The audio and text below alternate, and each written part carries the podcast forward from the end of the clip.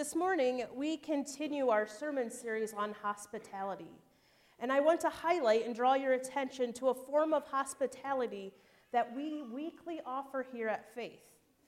And I'm not sure that many of you have even been aware of this kind of welcome or that you've even noticed it. But over the past three or four years here at Faith, we have been intentional of extending a welcome to children and their families in worship and hope to continue to build upon that welcome. Now, I'm sure you're probably thinking, the Pastor Jess, we already do that. But the reality is, there is a difference in saying that children and family are welcomed in worship and actually doing it. If we say we welcome children and families in worship, but give the parent with the noisy child the stink eye when their child's crying or loud during the sermon, we're not really welcoming.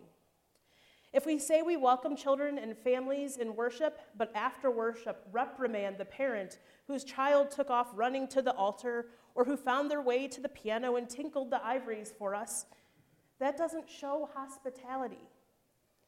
If we say we welcome children and families, but don't offer them the resources or even the acceptance that we know that worshiping with children is stressful and frustrating, then we have done nothing to truly welcome them in worship.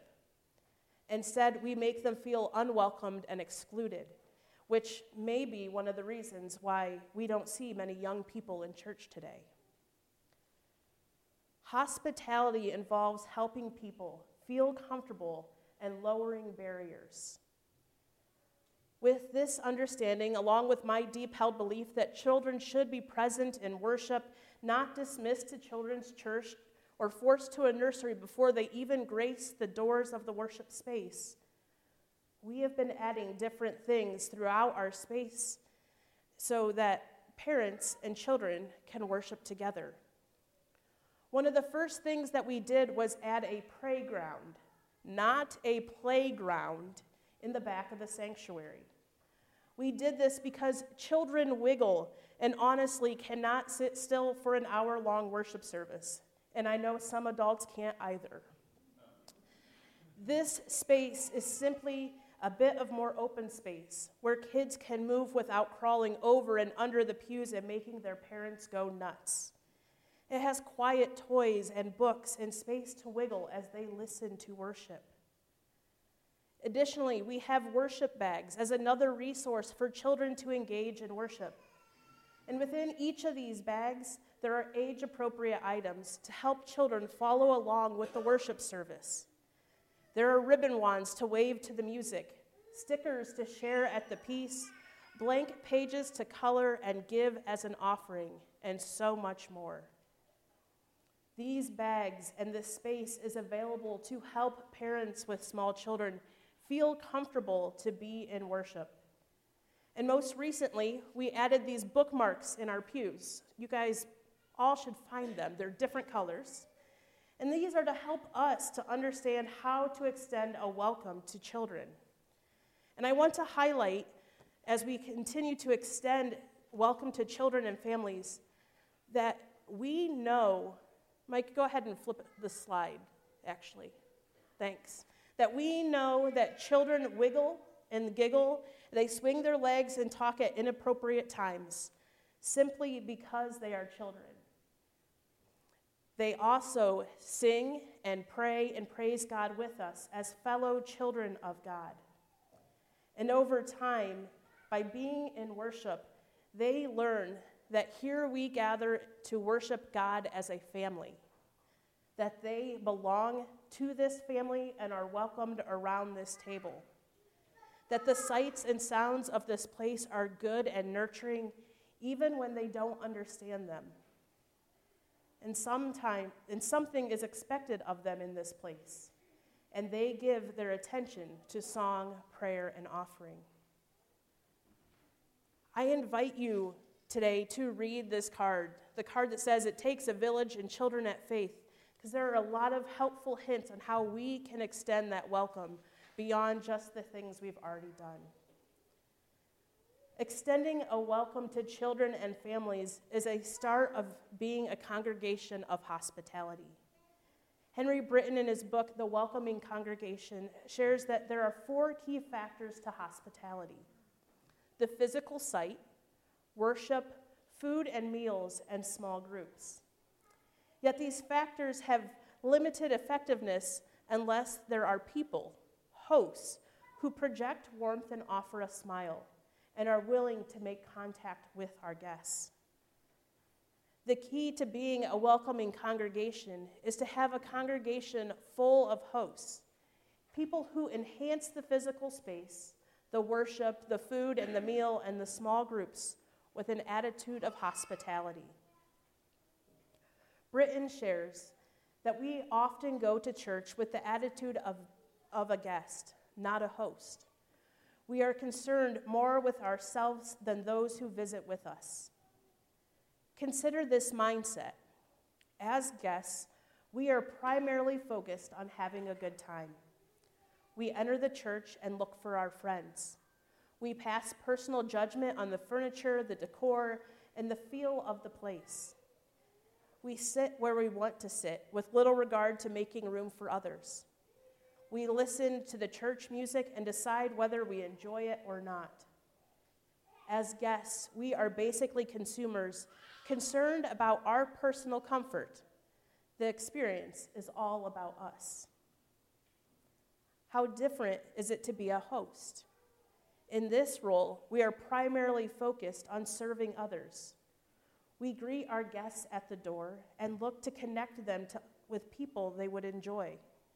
We make sure that the church is set up in a welcoming way, decorated appropriately, well lit, and conducive to people getting to know one another.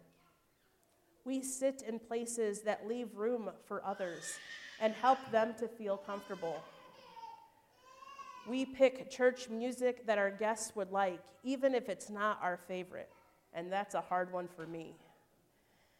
As hosts, we are concerned about comfort of the other. The experience is all about them. When I think about how we ought to change our attitude from guest to host, I'm drawn to the story of Abraham that we heard from our reading in Genesis. Abraham is sitting in the doorway of his tent, looking out at the blistering desert in front of him.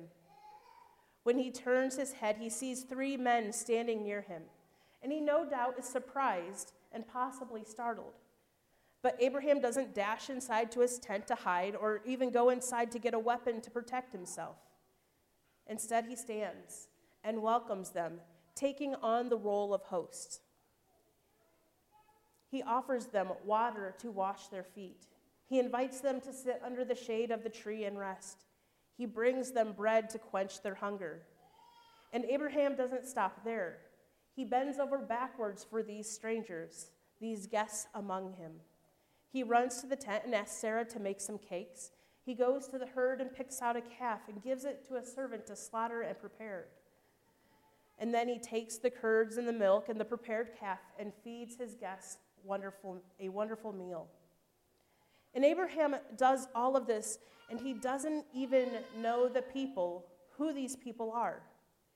Abraham sees strangers who are hot and tired from their journey and acts as God desires of us, as hosts to strangers among us. And it turns out that these strangers are God in disguise coming to bestow upon Abraham and Sarah God's blessing of children. As a congregation that embraces God's radical hospitality and extends that to others, we have to change our attitudes from being the guests and consumers of church to being the hosts. And this means we have to be intentional about how we go about doing things, especially how we conduct ourselves when we come to church Instead of looking for our friends when we arrive, we look out for the stranger and we greet them with a warm hello and a good morning. Instead of sitting down in our favorite spot, we look for a family with young children and sit next to them, showing the child how to navigate the liturgy or locate the hymns in the hymnal. Instead of coming to church to have your needs met, see how you can meet the needs of someone else when they come to church that day. God calls us, like Abraham, to be hosts. When we act as hosts to others, we are constantly challenged to be concerned about the well being of others. It is when we show true Christian hospitality, welcoming the stranger, feeding the hungry, that we discover that God is with us in surprising and wonderful ways. When we show hospitality to strangers, we are entertaining angels. When we welcome the newcomer, we're actually welcoming Jesus. My brothers and sisters in Christ, I want to invite you to change your attitude from guest to host when it comes to worshiping here at Faith. Find ways when you enter this space to show concern for others' well being. It can be as simple as saying good morning and shaking a hand with someone other than your friends and family. It could be finding a hymn in the hymnal and handing it to the person ahead of you who seems to be struggling to locate that page.